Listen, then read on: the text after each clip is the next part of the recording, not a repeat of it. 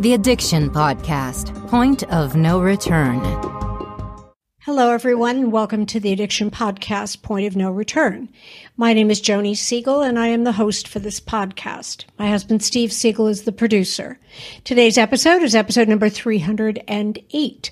We are closing in on the end of our sixth year of weekly podcasting, and we're pretty proud of that.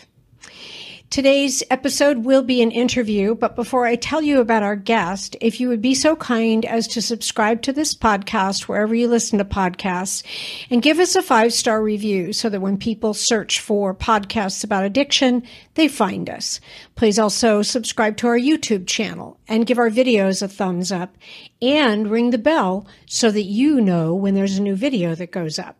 And just as a heads up, there's a new video every Thursday at 6 p.m. without fail. Today, we are talking to an anesthesiologist. Her name is Dr. Michelle Humeidan, and she is a specialist in Columbus, Ohio, and has over 12 years of experience in the medical field. She is providing pain management alternatives with a program for cancer patients. This program sends patients home on a strict and constant 24 hour regimen of ibuprofen and acetaminophen to preempt the onset of pain. She says the idea of being proactive with pain control rather than reactive is a very different way to think of things. We're really aggressive in starting this regimen before surgery and continuing that while they're in the hospital we're able to control pain very well. She says that non opioid pain management options can result in less pain, less nausea, shorter hospital stays, and reduced costs. She also notes that hospital data show a consistent 50% reduction in opioid pain medication use among hospitalized surgery patients since inception. So this is something that is near and dear to our hearts here at the Addiction Podcast. So without further ado, let's talk to Dr. Michelle Humeidan. Okay, so Dr. Humeidan, thank you so much for taking the time to talk to us today.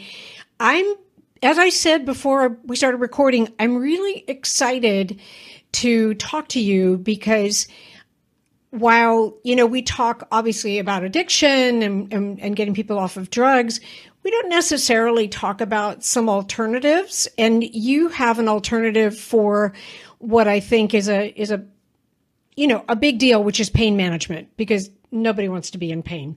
But anyway tell us how you you know kind of your medical background a little bit and how you ended up where you are today so I um, I went to medical school at the University of Kentucky, and when I was an undergraduate student, before that I majored in chemistry and biochemistry. So mm. those were uh, certainly good things to prepare me for a career in medicine. But I actually um, was pretty torn at that point between a traditional medical career and a scientist career.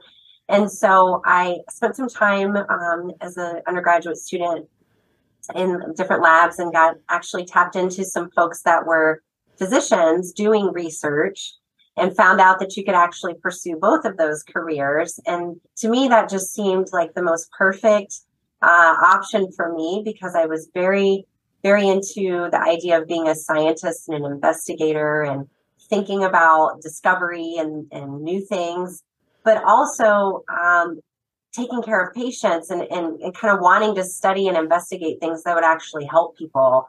And uh, physicians, I think, are all uh, people that want to help others. But I didn't want to just do it um, the traditional care that I would give, even though I do enjoy that and, and, and did study that. I also wanted to help folks from being on the investigation side of things and the research and development side of things. So when I was looking for medical schools, I was looking for somewhere where I could do dual training uh, in a research pathway and a medical career pathway.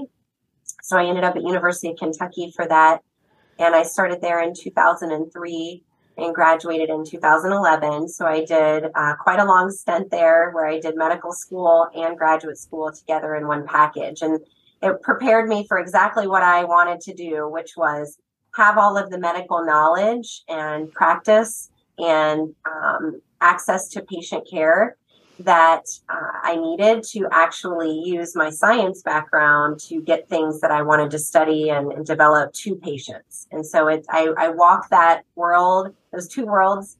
I go back and forth all of the time. And sometimes that's clinical research with patients. Sometimes that's basic preclinical research with uh, other scientists and models of human disease or human conditions. And I've more or less one way or another been focused on neurological uh, research, whether that's cognition and recovery after surgery, pain, pain pathways, pain management, um, and how pain is affected by stress and um, you know uh, our environment.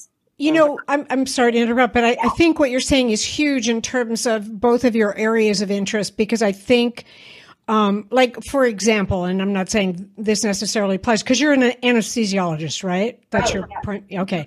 Mm-hmm. So one of the things that, you know, my husband and I have struggled with for years is, you know, doctors typically do not know vitamins or nutrition. And that's not something that they will as a rule and i know that's a generality get into because they're not they're not trained on that and so i think the fact that you take the medical training but you also then want to research new and better ways to do it i think that that's huge because i think um, you know when doctors are very very busy they do what they know they can do you know and don't necessarily have the time or the interest to maybe go that extra mile and and do a little bit maybe more research into whatever someone needs. Yeah. Um, anyway, I think I think that that's huge. So, how did you get into even looking at pain management and you know alternatives to opioids? How did that come about? What got you looking at that?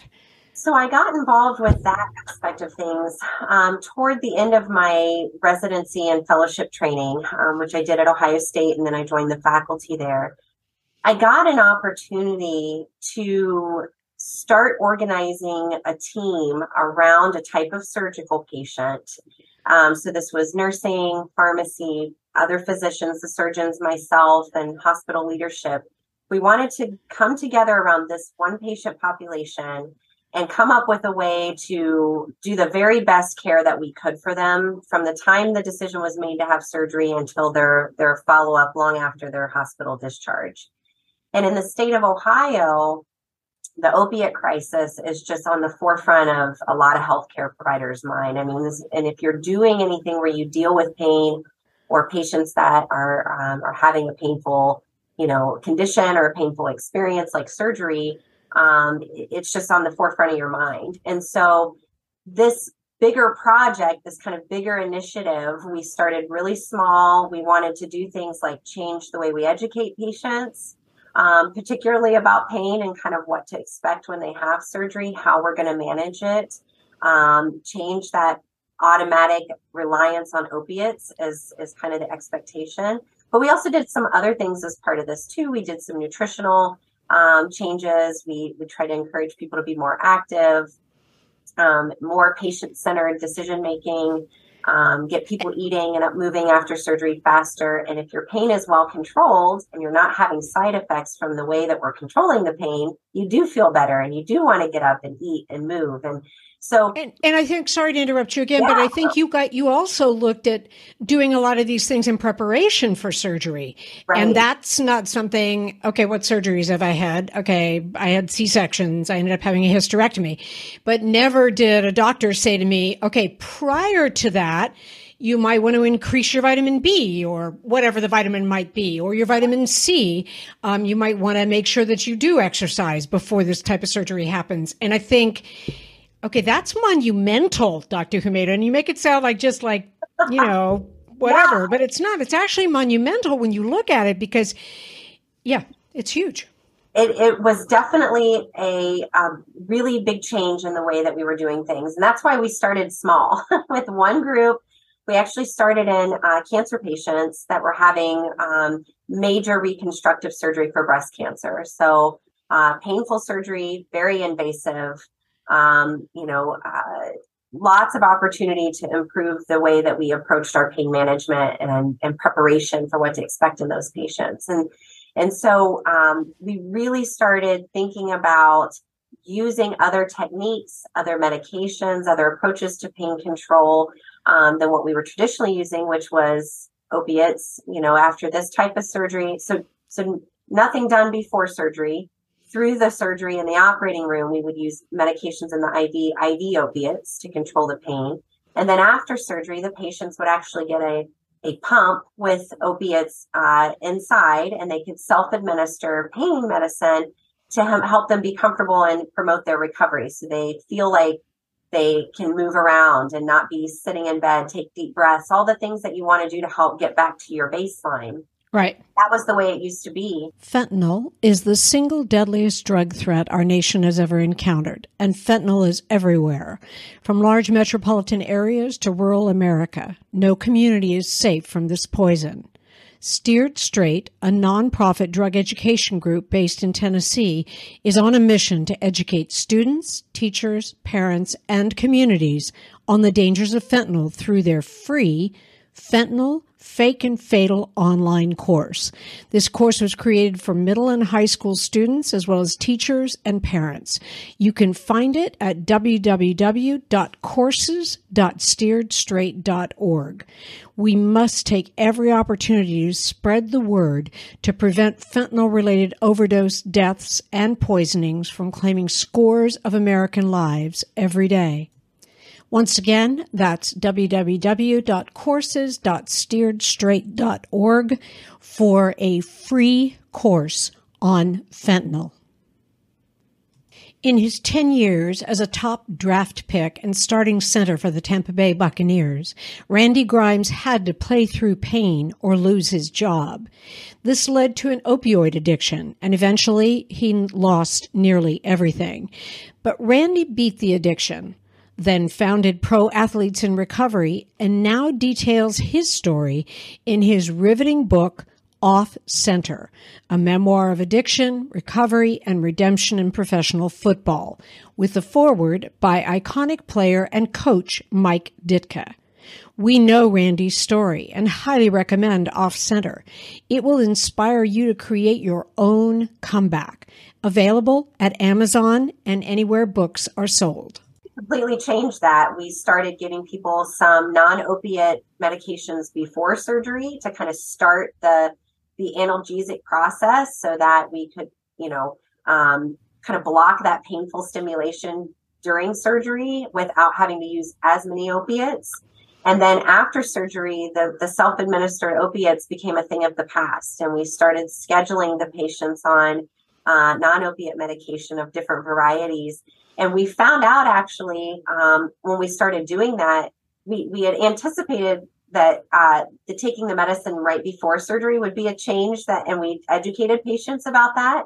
But then after surgery, instead of waiting for them to say, "Oh, I'm uncomfortable, I'm going to take a Tylenol," you know, and I acetaminophen, we started it just by the clock, uh, pre preemptively, proactively. Preventative. we had to change. We had to actually go yeah. back and revisit our patient education because they would say, "Well, I'm not that uncomfortable," and we say, "But it's because you're taking your med. You know, we're being ahead of the game." Right. And, and and so that was a real change. We didn't expect the patients to be like, "Well, I'm I'm comfortable. I don't need an ibuprofen," and we would say, "But we anticipate for at least a day or two that if if you don't take it, you will get uncomfortable. Let's be proactive. The the, the risk is so low um, from acetaminophen and ibuprofen when you take it appropriately and some other medications too. Um, we wanted to be really, you know, aggressive about that, and it's really changed how much we needed to give opiates, and they became a backup plan.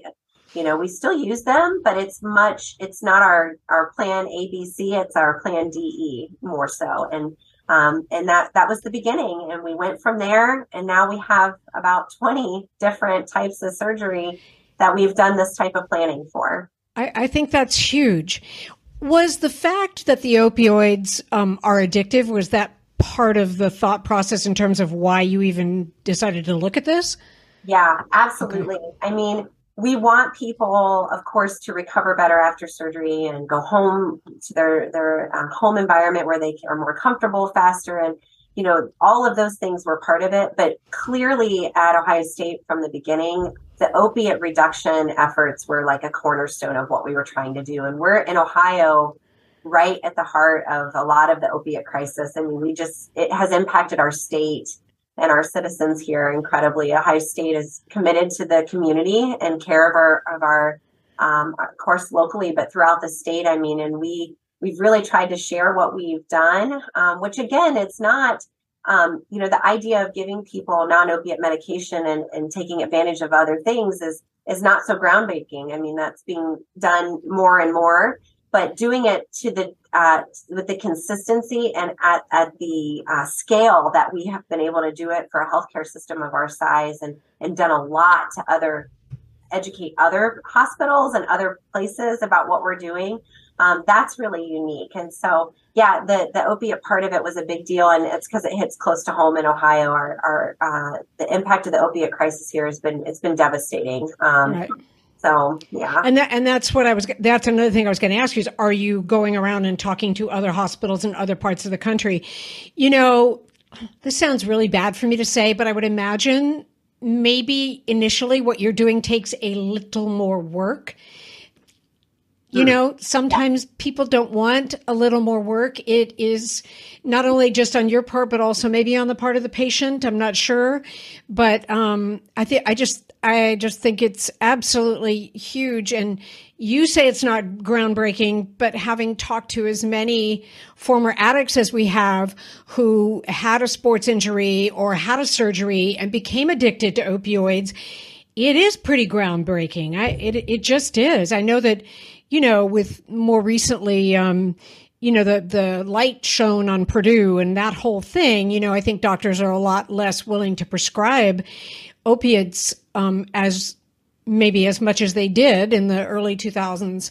But I just think it, I do think it's groundbreaking. That's why we're talking to you today. well, it, it, it is. I don't mean to undersell it. I guess maybe the angle I'm trying to present is that it is something that can be done anywhere. Um, so when uh, so that is maybe the, a better way to say it is that yes, the way that we've done it and the way we've scaled it and the success we've had is pretty remarkable and, and it's it's done wonders for our patients um, and hopefully our state. But it is something that is achievable um, by anyone that would be willing to give it a try and not be not be afraid that their pain and their patients would be uncontrolled their patient yep. satisfaction would be low because they're unhappy. Uh, we've actually found just the opposite with that. You are listening to the Addiction Podcast, Point of No Return. For more information on the podcast or to reach out if you have a story you would like to share with us, go to our Facebook page by the same name, or you can email us at theaddictionpodcast at yahoo.com or go to our website, theaddictionpodcast.com, or call us at 727 314 7080. And please remember to subscribe to our podcast wherever you listen to podcasts and give us a five star review. Sometimes the hardest thing about getting someone into recovery is getting them to agree to treatment. Bobby Newman, a certified drug counselor with 30 years experience and an over 85% success rate as an interventionist, has created a series of 12 videos that you can use right now to learn every step to get your loved one to agree to treatment. Call 866 989 4499 today and say the word podcast to get a 10% discount. Or go to newmaninterventions.com and type in the word podcast for a 10% discount. This service comes with a free one hour consultation with Bobby. That's that. So your patients are happier doing this whole thing. They they're very satisfied with their care. I mean, um, I think it's a combination of things. I think it's a it's a combination of um, feeling like we are trying to tailor uh, more so than just you know give the give a hammer uh, with the right. with the opiates when when a more um, you know nuanced approach would be uh, just as effective, but require more effort and more planning yeah. and discussion. Yeah. And, and, so they really appreciate that. I think they feel like their care is being tailored. And um, the reality is, after surgery, and it, it can, I mean, it could be in just about any kind of surgery. Um, there are many that kind of they've actually looked at the numbers for, but I imagine any surgery could fall into this where there's just a certain amount of patients that if they are given opiates, they're going to require them for a long period of time after surgery. There's just a, and there's that's complex. There's a lot of things that play into that, but we're hoping by decreasing the amount of opiates that we give perioperatively that maybe we can decrease the amount of persistent users that there are because we know that that leads to problems um, for patients and, and and the community and and really that is the bigger picture. We want to help everyone individually, but we want to also try to help as many patients as possible not become those those newly persistent users, people that didn't need opiates before surgery and they need them now three, six months afterwards, or even longer. Right, and you, and you bring up a good point. Um, we were talking before the interview about uh, Pamela Seefeld, who, um, you know, uses uh, natural natural remedies to get people off of certain drugs that tend to be addictive, some anti-psychiatric or psychiatric medications. But one of the things she said to me, which always stuck with me, and it goes right along with what you're saying, is that if you sprain your ankle, it's a good idea to take an anti-inflammatory like ibuprofen or I forgive me, I get these two confused, or acetaminophen to handle the inflammation in your ankle. You don't need OxyContin, which is a full on system pain medication. And that's true with your patients as well. Yes, it's an invasive surgery and yes, there's pain involved. But it's in a specific area. And if you can, and the other thing I know for a fact personally is that if you can handle the inflammation, most of the pain goes away anyway.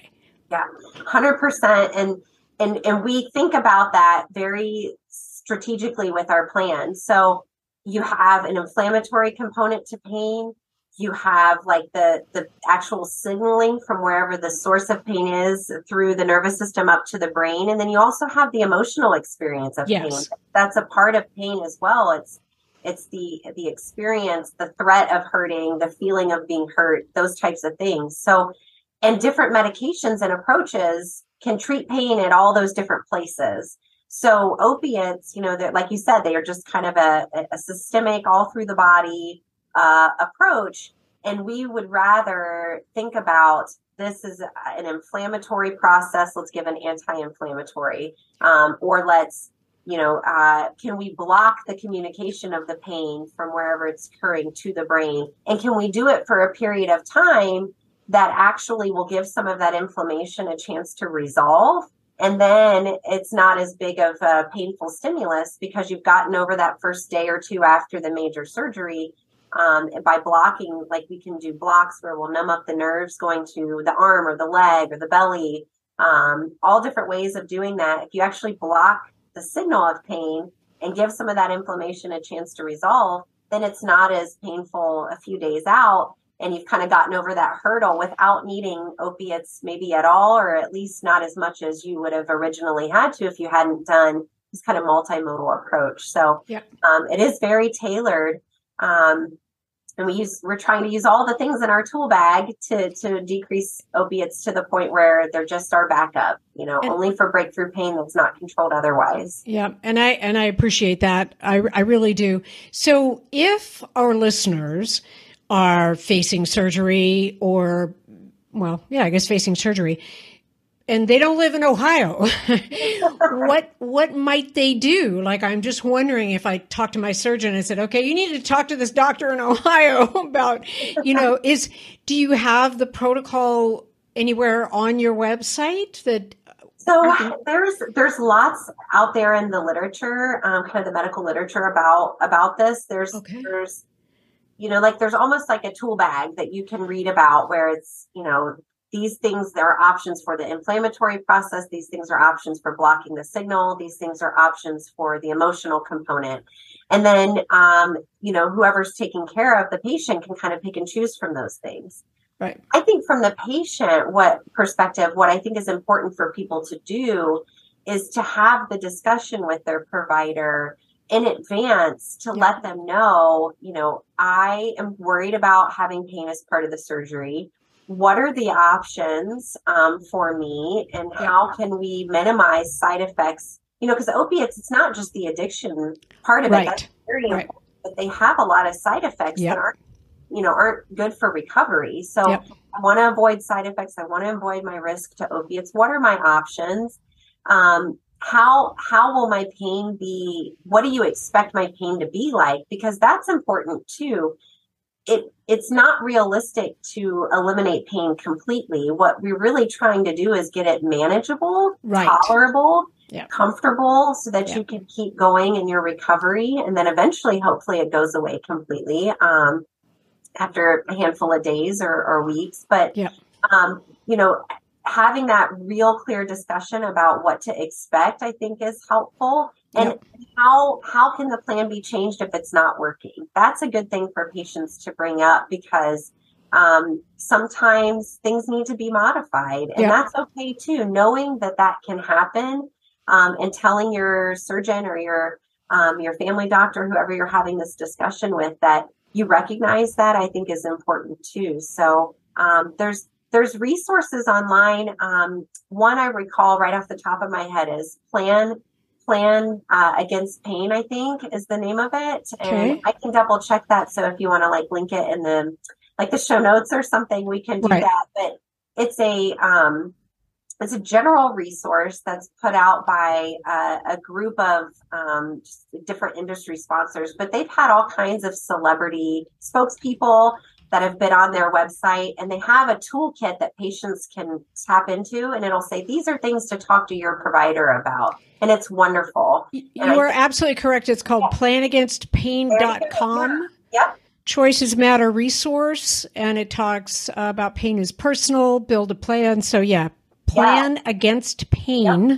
Dot com. resource and i think that's at least a good starting point. Yes. Um, i mentioned that when i talk about um, this stuff to any any any group that's going to be taking care of patients or guiding patients um, or a patient group themselves. This is a good resource to go to so that they can have some some things to make sure uh, some structure to their conversation with the people caring for them. And i think that's huge. And parents if you're listening and you have kids in sports i think it's a website you should check out because if your kids are playing sports they're going to get injured and you need to know what some of the options are in terms of handling pain you know we also um, haven't mentioned it specifically yet but the completely non-pharmacologic approaches to pain control are part of what we do too so Ooh. when it's appropriate ice um, aromatherapy um, massage we have different parts of uh, different um, you know I guess patient populations in our under our care that those things are particularly good for, um, and so we we make that part of it as well. We try to remind people to not forget about some of the complementary ways to to control pain um, as adjuncts to the the more traditional pharmacologic ways too. I think that's huge. I, I cannot thank you enough for the work that you're doing and for this whole approach. It it needs to be put in across the country and so hopefully there are other doctors who listen to this podcast and will contact your office and see about get you know just learn more about it and see about putting in some of these other you know protocols for handling pain because I think it's it's absolutely huge and it's it is an important aspect of addressing this whole uh, opioid addiction you know addiction in general i mean people become addicted to drugs to handle some sort of pain. So there you go. But thank you so much for the work that you're doing and for sharing it with us. And I, I appreciate you taking the time because I'm sure you are a very busy doctor. I try to stay busy. Yeah. Yeah. But this is important, very important stuff. And, um, you know, there, there's, like I said, there's, if you're you know you're a physician or a caregiver there's a lot of detailed resources about which particular doses and, and combinations of things out there to consider. I'm always happy to help people. And then from the patient side of things you know uh, don't don't be afraid to ask about pain. I, and and have that discussion with your with your doctors and and and and let them know that you want you you want the extra effort put into an opiate sparing approach um, and that you're willing to engage with them in that and that and um, i think everyone can benefit from it. That's huge. Well so you said people could contact you. Mm-hmm. providers could contact you. How would they do that? Um, my email is a great way to do that. So um, it's my first name m-i-c-h-e-l-l-e dot humeidan h-u-m-e-i-d-a-n at osu uh, mc.edu. That's Ohio State University uh, Medical Center.edu. I think that's perfect. Thank you again so much. I I appreciate you.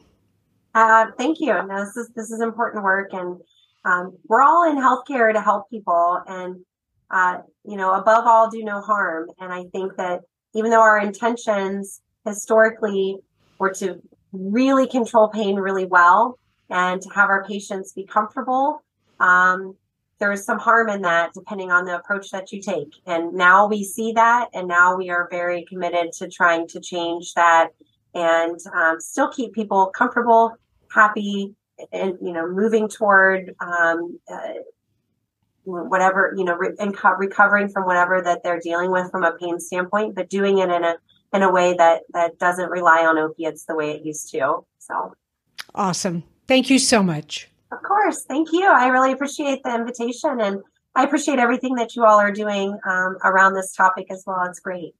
Thank you. Thank you for listening. Fabulous interview. Once again, the resources she mentioned were planagainstpain.com. And I went to the website. It's very cool. If you anticipate surgery or if you have kids who are in sports, pain might occur at some point. So it's a good thing to know. And then her email, once again, is michelle.humeidan at osumc.edu. Michelle with two L's, and her last name is H U M E I D A N. Michelle.humeidan at osumc.edu. Thank you for listening. We'll be back again next week with an interview. You have been listening to the Addiction Podcast, Point of No Return. For more information, reach out to us on Facebook or go to www.theaddictionpodcast.com.